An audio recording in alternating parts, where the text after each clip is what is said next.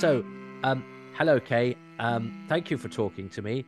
I would like to take you right back to the beginning. What was your background, and were, were did you, was there any theatre in your blood, uh, or are you a rebel? No, no. I'd love to. Uh, I, I have no idea. I'd love to know whether there was any theatre in my background. My father was a lorry driver, and my mother worked in a laundry. We weren't very rich. Um, I was born in Hull during the war, but brought up in Leeds. And um, first of all, I wanted to be a ballerina, and I realized I was really bad.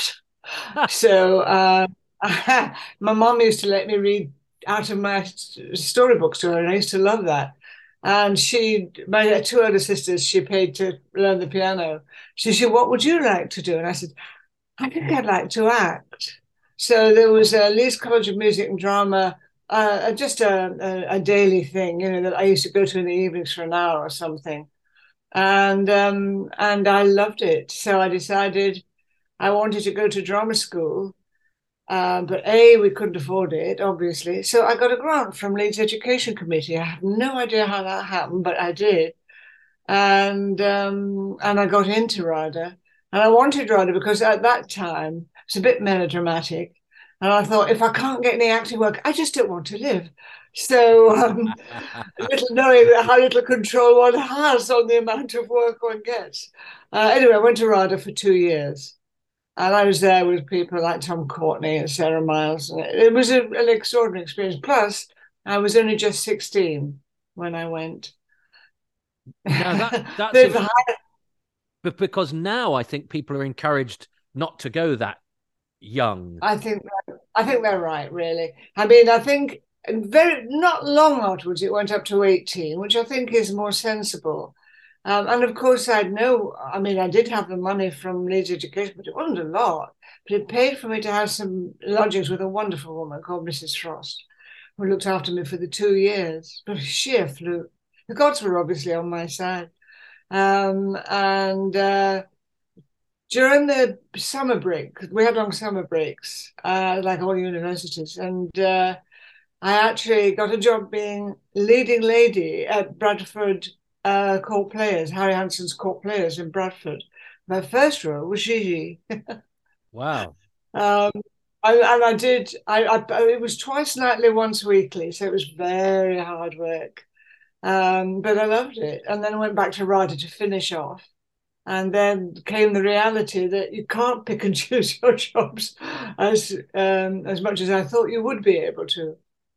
Right, and and uh, I mean, had, did did did being at RADA, do you think then did they prepare you for the for the profession, or did you, from what you've alluded, have a slightly false sense of security that was? Uh, that... No, you never, you never had a sense of security at RADA. People used to be thrown out oh, if really? you didn't reach a certain standard. Yeah, the, the, the teachers would all meet. You know, so, so that in that respect, it was very good training for the toughness of of the business, um, and there was a very high standard.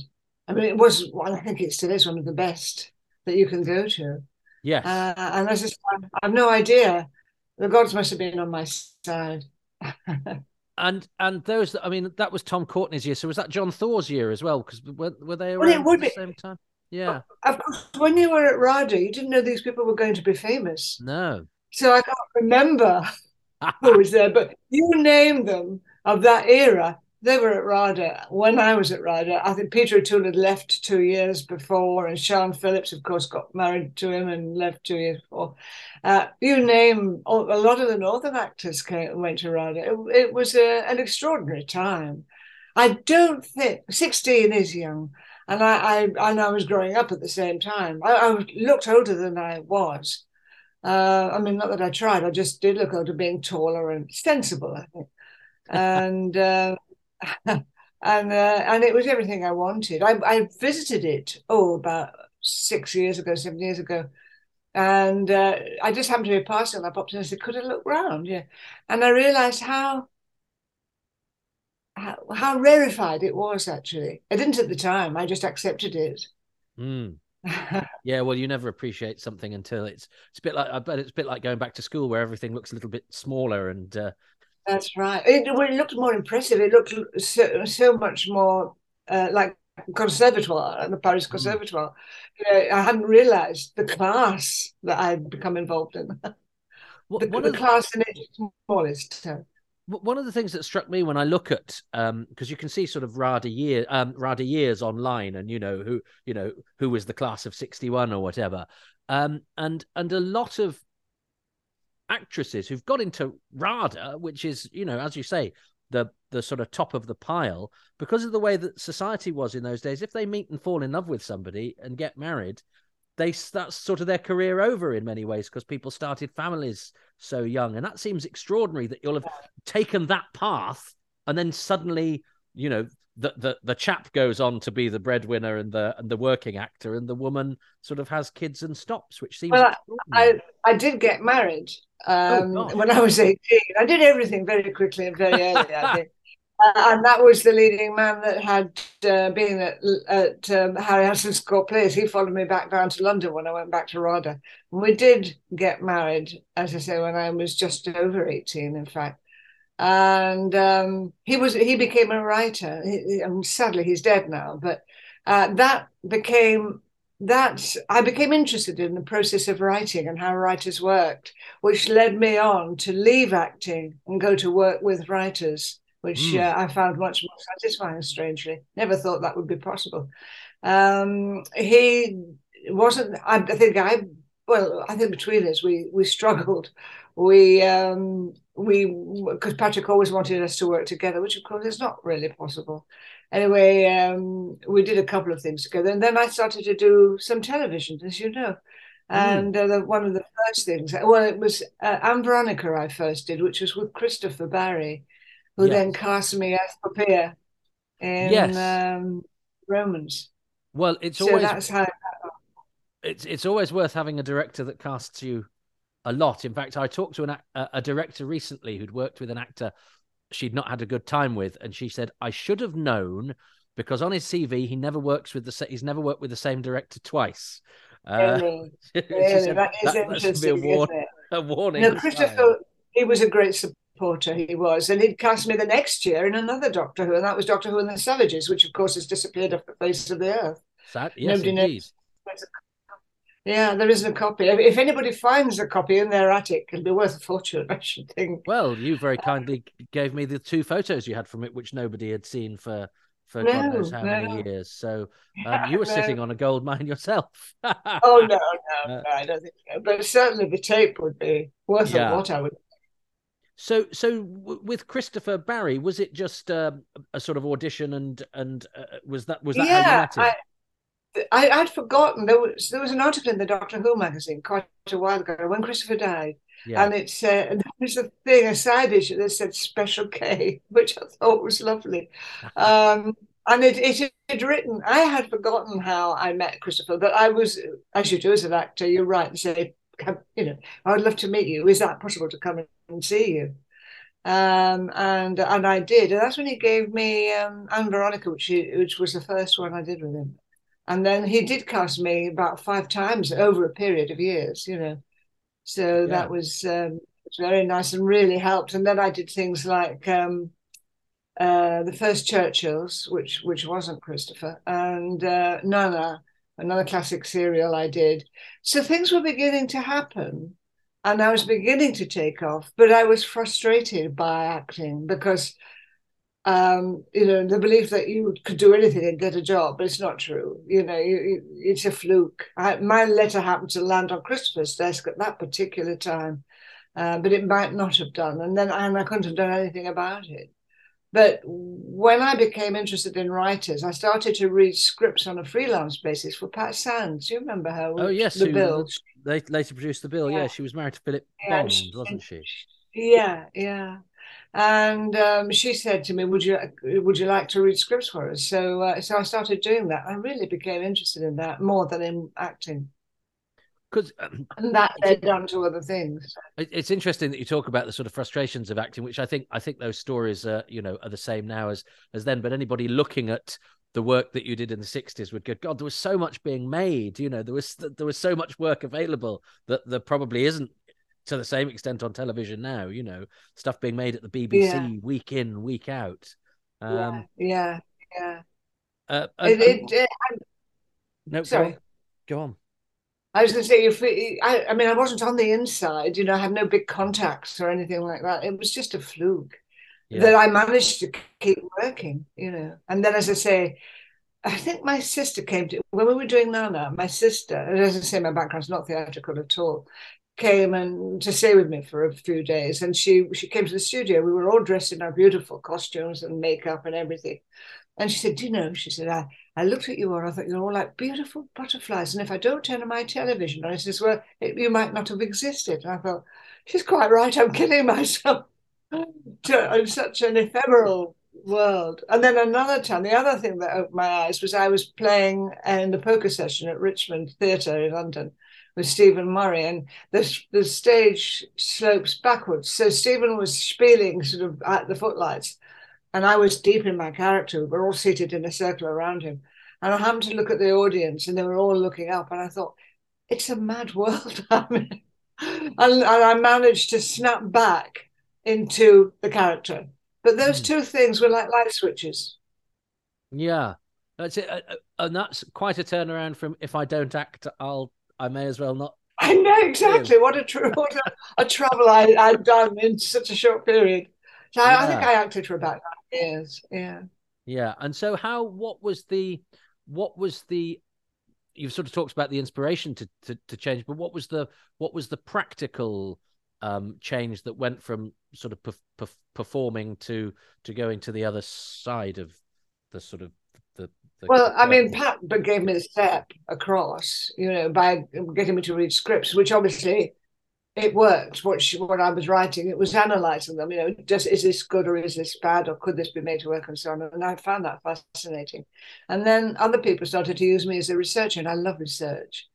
And um, uh, it, it, sort of started to to take up. I'm just trying to think what the first thing was that I can't remember, but I I began to get known for that, and I found more satisfaction. That didn't pay well, but um, I did get a lot of satisfaction from from that. And then, oh, I know, um, like everything, things seize up, and you get to the cliff edge where there's no money coming, and you think, what am I going to do? I've got rent to pay, and that happens throughout your life, really. Well, when you're active, it does.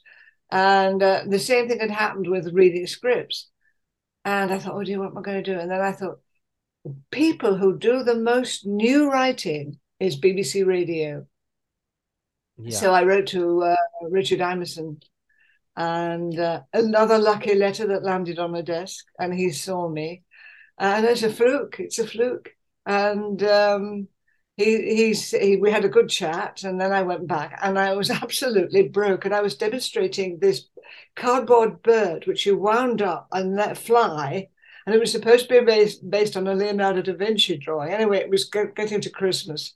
So I needed this job. So I, and it was in a store not far from where I lived in Ely. So I wound this darned bird up. I got a crowd around, wound this bird up, let it go. Instead of flying, it fell straight down onto the floor. And a woman from the back of the crowd said, I bought one like that last year and it did exactly the same thing. And I thought, oh, I, don't, I don't think I could go on. So I walked out oh, without really? a penny. And the phone went. And it was Richard Imison. And he said, we've got a six month contract if you're interested, Kay. I said, yes, wow. I am. Uh, and he said, about the money. I said, it doesn't matter. so I haven't lost that really, have I? so you were living in because I because of course I've I've always associated you with with being up up north, which is unusual, well, I, of course. I, I well, I, I did quite a lot of stuff in London. It was it was wonderful. I did things like um, um, oh god, now my brain's going to go with what you would call it on such and such a channel. Um, oh, ooh, Anna Karenina and um, WGBH had uh, were wanting to start their own uh, audio radio theatre as opposed to their television, you know, radio theatre, uh, television theatre. And uh, a lovely lady called Eleanor Stout came over and um, she wanted to buy my production of Anna Karenina and launch the WGBH's first audio. And then they asked, and what she wanted me to go over and direct their first homegrown thing and direct it like you like we do. In, in of course, in America, they panport. You know, people are separated; they don't necessarily see each other. So she was fascinated by the way there was interplay. Of course, um, Anna Karenina is very emotional. Um, so I went over to Boston, wow. and uh, they paid for me, and uh, they launched it with Anna Karenina, and then I directed uh, Edith uh, Wharton's House of Mirth, uh, which was extraordinary experience. And so I had some wonderful experiences, a lot of classic serials and so on. And then I began to realize that the writing that was drawing me quite a lot was Northern writing. I'm a Northerner and I understood context, I understood subtext. And uh, so I thought maybe I should move. Well, Alfred Bradley, of course, was there and he was very encouraging. And he said, "Why don't you move up to to uh, well, it was Leeds then, but it became Manchester very quickly." And I thought that's a good idea. And I do like pushing myself. You know, I don't like getting settled and too comfortable. Unfortunately, that's the case. So I I, I talked to uh, London and so on, and they let me transfer my job to Manchester, and that's when I started to do theatre as well. Um, I, you know, I directed quite a lot of theatre, Oldham and uh, Library Theatre and Wythenshawe when it was still going and so on. I also did theatre in London. I did uh, Soho Poly and so on. Um, and that was um, amazing to be able to mix like that. And then I thought it would be very interesting to do television. So I asked if I could take the television director's training course. This was after a few years up in Manchester, which they let me do. And uh, so I started doing television, radio, and theatre. Gosh. Well, it seems odd to ask if you have a preference. I suppose it was the mosaic of doing the different ones that's part of the appeal. But it was, but I, I do love radio. Right. I, I think it's the most extraordinary. There's no real egos in radio. Nobody knows who you are um, that you get the writers and you or the writer and you get the actors together. You're a group. You can work together closely. You can do that in a theatre, but comes a time when, as a director, you're moving off it, leaving it to the actors once you've put the bricks in place. Um, so I enjoy that. I enjoy it all. Yes, but I do love radio. I think it's an extraordinary medium. Yeah, and and of course because it's uh, uh, you know done so quickly and so simply you can you know the the, the resources available cast wise are extraordinary sometimes aren't they? Oh absolutely. And i've worked with amazing people like paul scofield my god you know how could you work with anybody better? It was the range. I mean, I can't remember them all now, bless them. But the you know the range of actors you could work with was wonderful. And that moment when you all sit around and do a reading in the green room is wonderful, yeah. isn't it? Yeah, it's fabulous. It's uh, it's with a heavy. You might have heard this. They've they've just Media City has just closed its radio studio and made it into a television studio. So so the, oh, the BBC yeah. at Media City have no radio studios at all now. Oh no! So what do they do? They they hire external studios. Mind you, you see, I started to do external recordings because um, I, I was interested in um, in the way cinema soundtrack sounds different from radio. I, I wondered why. And I think the first one I did was Frost in May. I forgot the name. Antonia White, I think, was the writer. Can't remember who dramatized it. And it was set in a convent. And um, I decided it would be interesting. And, and in a horse and carriage. Yeah, we ordered a horse and carriage. And it would be interesting because the timing is different, you know, in a theatre or uh, so you pick up cues sometimes quickly or what. There's a different, there is a different rhythm if you do it in that way. Um, and uh, the other thing I did was binaural. Yes. Uh, Valerie Winter, a great friend of mine who's a beautiful writer, um, did this about a woman who's got, she listens to her voice, she can hear the world around her, um, and you hear her speak so we put binaural mics on. Um, it was Bridget Forsyth actually, um, and you, again, if the audience put the headphones on, they should be in her position, so her voice would come in their mind. The nurses or the nuns or whoever were around her would come into the person wearing the headphones. So I often thought it would be quite interesting to do a thriller like that. Yeah, I did an experiment. I did a, did an experimental thing not of of that. It was all done in binaural sound. Uh, it was a few years ago now, but there's certainly been mm. been some interesting experiments done in that way to try and yeah. radicalize how drama's presented. Yeah, not getting a rut of everything sounding the same. Absolutely. I think one of the problems was that not everybody could hear in that perspective. With some people, the binaural sound was behind them, and I think that was I don't think it was to do with technicals. I'm not sure, but I just did about three or four of those. But you, I mean, it, it just widened the scope a little bit. Yeah, yeah. No, mm. I think I think I think radio is is is extraordinary. Um, but you know, with your director's hat on and working with actors, having been an actor and you've alluded to the sort of uncertainty and the rejection, you're suddenly the person that's having to do the the the rejecting in the sense that you must you know as a director you're suddenly in a position. How did you take to that having been on the other side of it? First of all i have enormous respect for actors because it's a hell of a job and it's one that's totally necessary. The play can't happen without the actor i always made sure that they were treated very politely. I had I have enormous respect. If, something that happened to me when, when I was still acting was in um, it was the first Churchill's, and I played Lady Henrietta Wentworth, the Duke of Monmouth's uh, wife or girlfriend or mistress, I can't remember which, and um, there was a, he died, and she had this really big scene uh, where she where she was distressed, obviously, and so on. And I, I was pleased with it. So I wrote to everybody to say, please listen, and they cut it. Oh. well, it happens. And one of the things I've made sure I do is that if ever I have to cut somebody out, I let them know and I let them know why. uh, a, a friend a friend of mine turned up with a date to the premiere of a film he was in where he played the lead character in flashback and in dream sequences and he very enthusiastically introduced his date to the director who went as white as a sheet and said have they not told you the film was overrunning? We got rid of all of the dream sequences and all of that and he wasn't oh, in the film yeah. at all anymore. Oh god that's much worse than mine yeah Oh, and, and so I'm very, very aware. But I mean, I don't don't treat anybody roughly. To say I've got too much respect, and you know, we do, we need them. We need actors. Well, and you know, when we look back now at eh, not just television but society as as a whole, it has.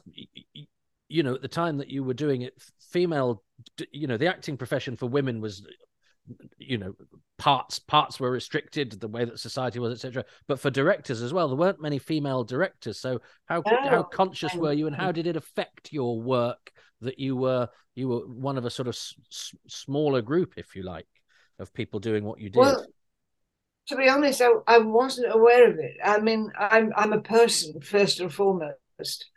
Um, I've always found that if I know what I want and I know how to get it from people, cameras, lighting. I don't know how physically how to do it, but I can say that's the look I'm after, or that's what I'm after, or what I'm trying to achieve is this.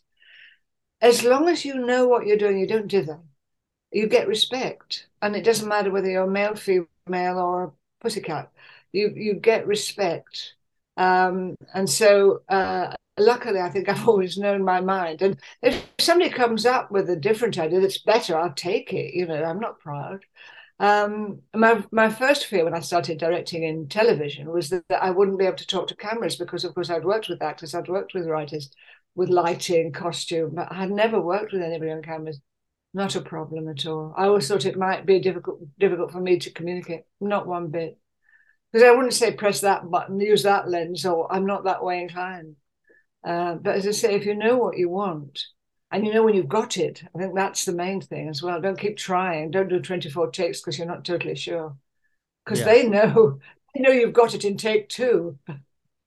Well and, and of course as an actor you know you always look at directors and casting directors and think well they're they're they're the ones in power and i'm i'm dependent on them for a job. But of course as a director you have to you have to put yourself out there and, and hustled and try and get work. So I knew, you know, you worked a lot in television across lots of different shows. So how how quickly did you sort of establish yourself and did that work sort of propagate itself? Quite quite a lot. The one job that I did do, which I have never liked, is producing. I, I hate it um, because it estranges me from the people that I really enjoy working with, which is the crew and the writers and the actors. And there's an ego thing which I don't understand. And I have, I actually, I, I, um, I produced um, the regurgitation, if that's the right word, of Brook of um, not Brookside. I did Brookside, but not as a producer. Um, Crossroads. Um, and uh, so I, I, restarted Crossroads after it had closed for X number of years. Um, didn't enjoy the experience. Um, I did Sunburn in Cyprus um, as a producer. Didn't enjoy it at all. I, I, I don't understand the job, to be honest. If if you've got your writer, you should be able to get on with it. Your writer, your director, your actors, those are the people that matter. And as long as you've been chosen because they think you can do it as a director, then you should obviously it's good to have a, a caring producer who says, "Do you think you've got a shot missing there?" So it's always useful to have that. But this, how many um, executive producers are there on things now? It must be a nightmare because everybody will have a different point of view. Yeah. And you have to, I mean, I didn't have that, but you know, only I ever had one producer, one exec. But I don't know what you do if you've got five people all having money in the product. Well, and dir- directors can't even do their own casting anymore, really, can they? You know, it's uh, they they can no, say who they prefer, but it goes upstairs. I know. Now I've, I've been lucky, really. Is it just go upstairs? Yeah. Uh, and and I've managed. I mean, one of the brilliant things for me was Coronation Street because yeah. I'd over a period of 20 years, I directed a lot of Coronation Streets, apparently.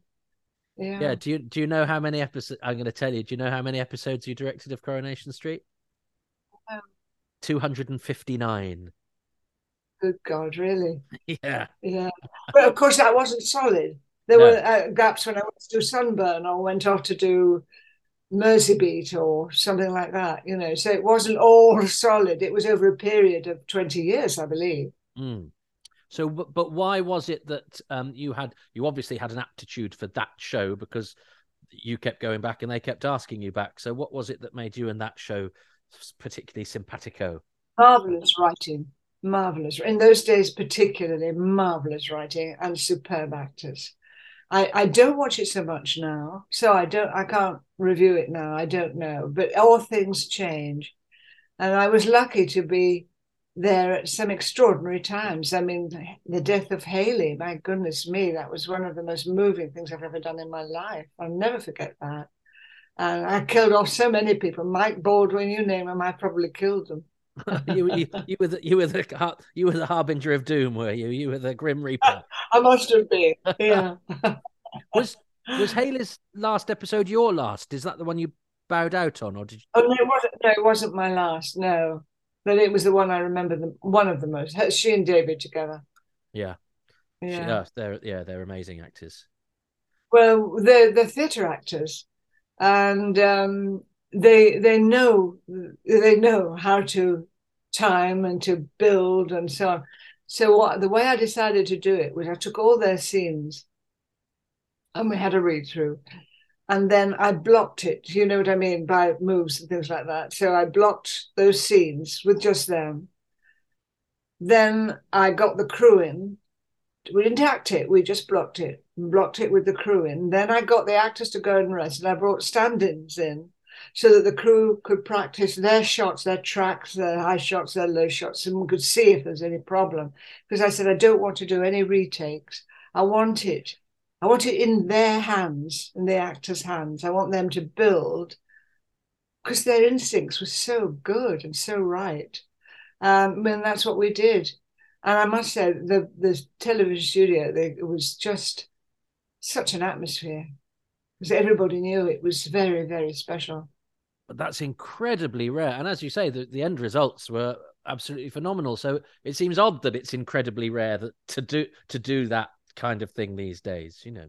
Well, it was a you were able to because it was written in that way. In a, you know, I can't remember who wrote the scripts now. That's what's so awful. But they were they were they built, and and you could take those scenes out and just run them as one, as it were. I mean, he did have breaks; he didn't just run them all as one. But yeah, and I I was really very pleased with that. It was a gamble. Mm. Because if they lost their nerves or they'd lost their place, or but I knew they wouldn't. Well, it paid off. It was it was fantastic. I mean, uh, do you mind talking about um, a big event that happened to you when you were um, directing Corrie that that hit the news? When you were were you were you hit by a unit car or something? Yes, I was. Um, I was um, standing on the cobbles uh, outside the Duckworths, virtually, in the garage, and looking at my script. Uh, I can't remember who was leaning against the car. Uh, somebody was in there, uh, and they wanted to just angle the car slightly differently to stop a boom reflection. So I was looking at my script, and I suddenly heard this noise and looked up, and this car was heading towards me uh, at the rate of knots. And it caught me in the middle of my stomach and picked me up on its bonnet. Now, in the old um, Coronation Street, the paving, the, the pavement was quite high. And I think the driver knew that, drove it. Uh, I mean, I could have been crushed against the Duckworths if it had, but anyway, it hit the pavement and I flew off and fell in the recovery position on my right hand side with my left arm over. He managed to turn the car and was going to head for the wall outside the medical um, center. And luckily it went bang. And, and uh, anyway, I think everybody thought I was dead. uh, and I wasn't. Um, and one of the props guys came up. He said, I was the first there. He said, I thought you were dead. Anyway, they got an ambulance, they got the police. It was very painful. Um, and humor is always there, isn't it? The um, the police went around saying to the ambulance men, uh, "Can we have your name and address, please?" For the, you know, you're an actor, and they said, "No, no, that's the real thing. We are the ambulance that was sent for."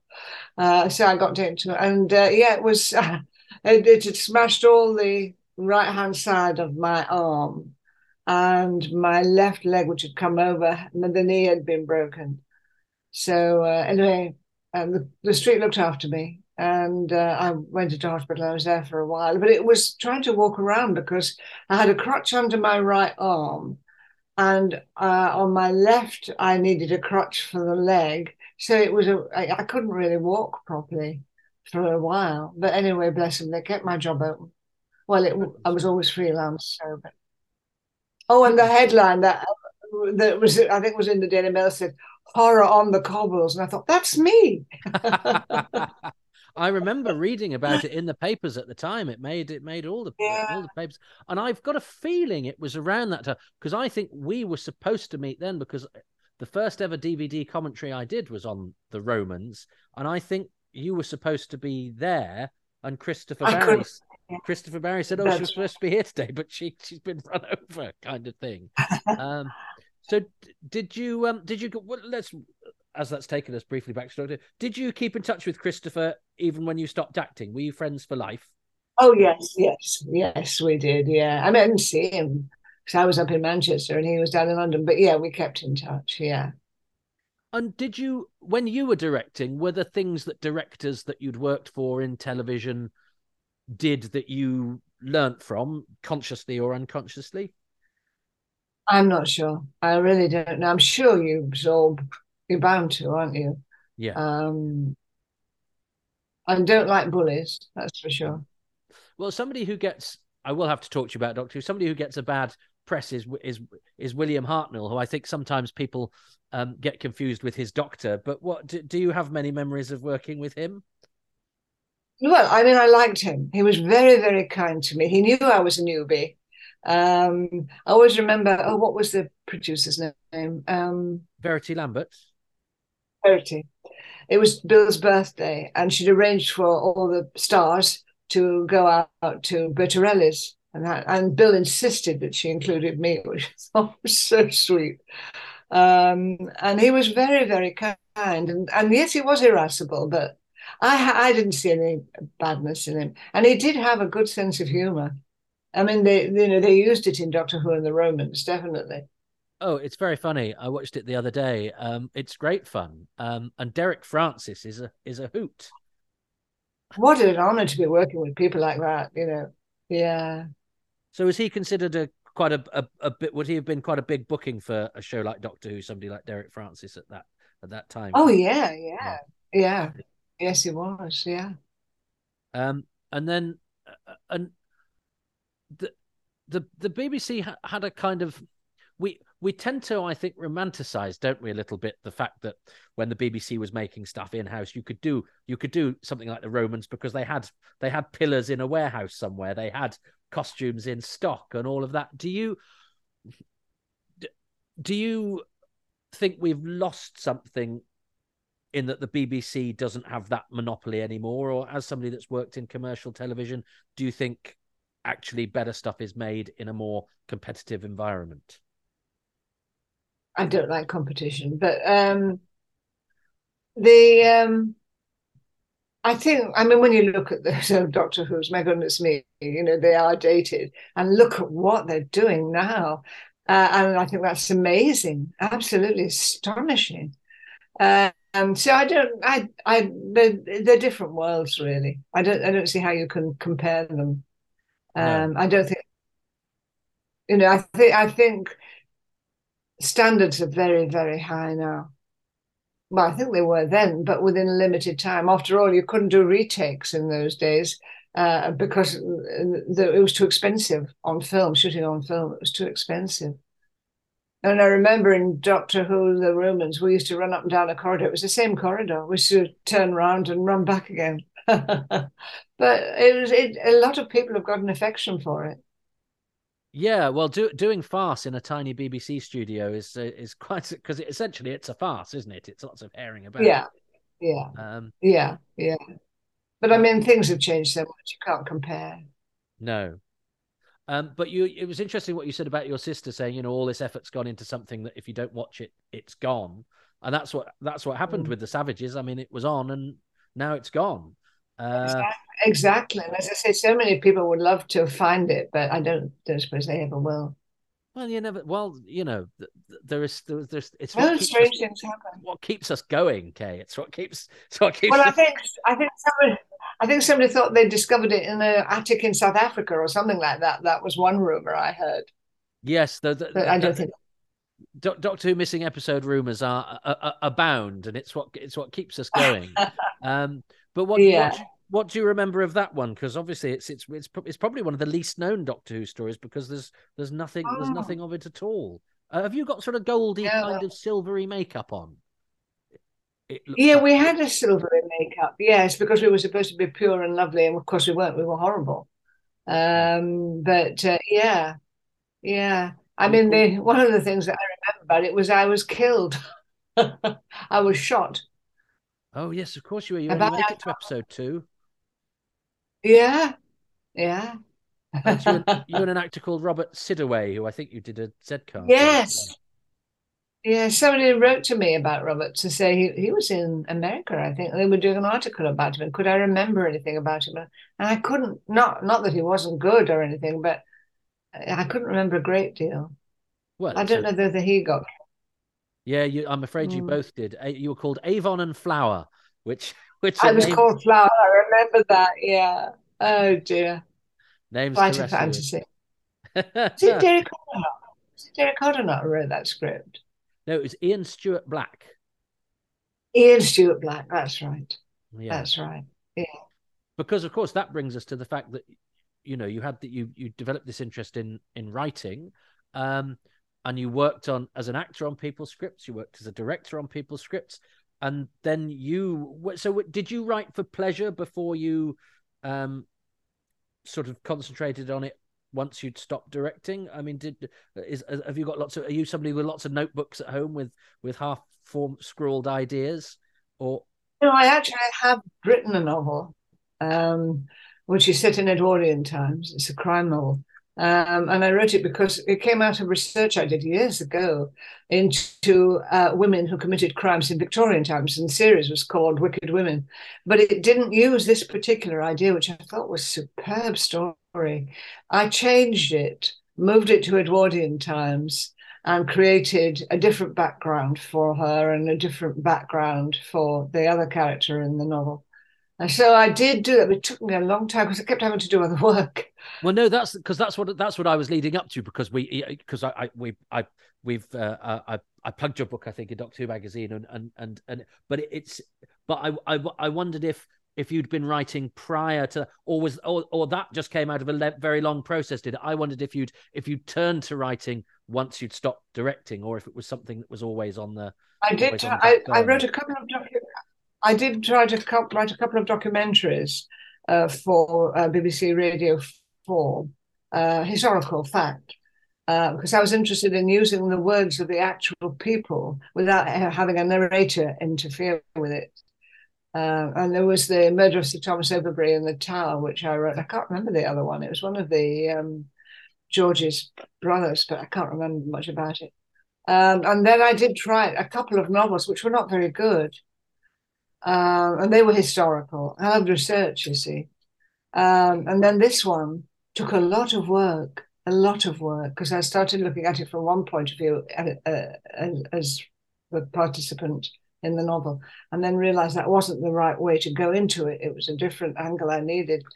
Took a lot of work, um, but I'm I'm pleased with it. Got some nice reviews, so that's good. Yeah, well, yes. I, well, you've got a chance to to plug it now. So tell tell the listeners tell the listeners all about it. Uh, well, I, I, won't go into detail, but it's called the Trial of Marie Montrecourt Court um, who was um, brought up in France, but in an, but in an English convent, um, and uh, her father was uh, an aristocrat who and nobody wanted her to be known, so they arranged for her to marry a um, businessman in Ilkley, um, a nice middle class guy.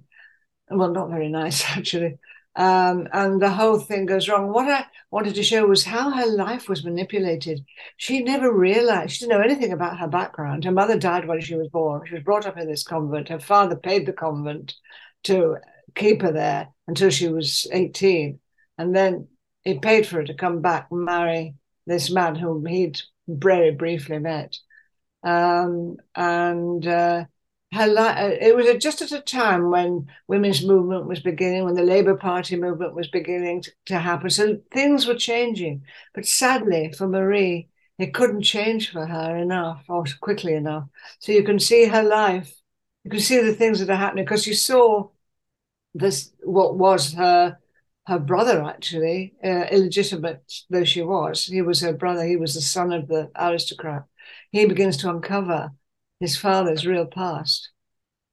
Um, his father, who fought in the Boer War um, and who died, and he began to uncover something about this woman, Marie, and um, he tracks her down. And it's just the way things just miss. And as the audience, as a reader, you can see it all happening, but you can't warn her, you can't ah. tell her. And, and so how, there's that involvement. And how and how did you find the pre- uh, Steven Moffat, uh, who ended up being a showrunner, Doctor Who? I think says um, uh, um, having written is marvelous, but writing is torture. I think, or something along that. You know, the the the the, the joy is in the achievement of doing it, but the doing it is quite hard.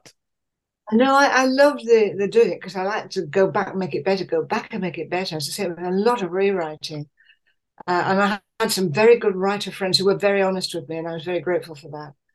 Um, no, I think the hardest thing is once you've written it, how the hell do you sell it if you're not famous? It's very hard. It's very hard. But uh, it's still, I still get little trickles through, so that's good. Good. Well, hopefully, I'll get a little, a, a few trickles after this. I, I'm, I'm, I'm conscious of your time, but do you? Um, so we'll round up. Do you, do you watch much now? Do you and do you miss it? And do you think um, as somebody that's that's made television again we get very rose tinted spectacles. I think are, are, you happy with with a lot of what you see on the telly? I think there's some very good things some brilliant actors some superb actors. Um, but um, there's good and bad in all things. But i i think standards are high yes. Um, i don't miss it and i'm amazed i don't miss it. Well I didn't have, when I said I didn't have much of a life, I did, but I didn't have time to socialize, see people, talk to them much. You know what I mean? And I'm doing that now, which is nice. Talking to you is lovely. Oh, well, bless you. Um, well, I, I will say goodbye properly, but for the purposes of the interview part of this, uh, Kay Patrick, thank you very much. Thank you.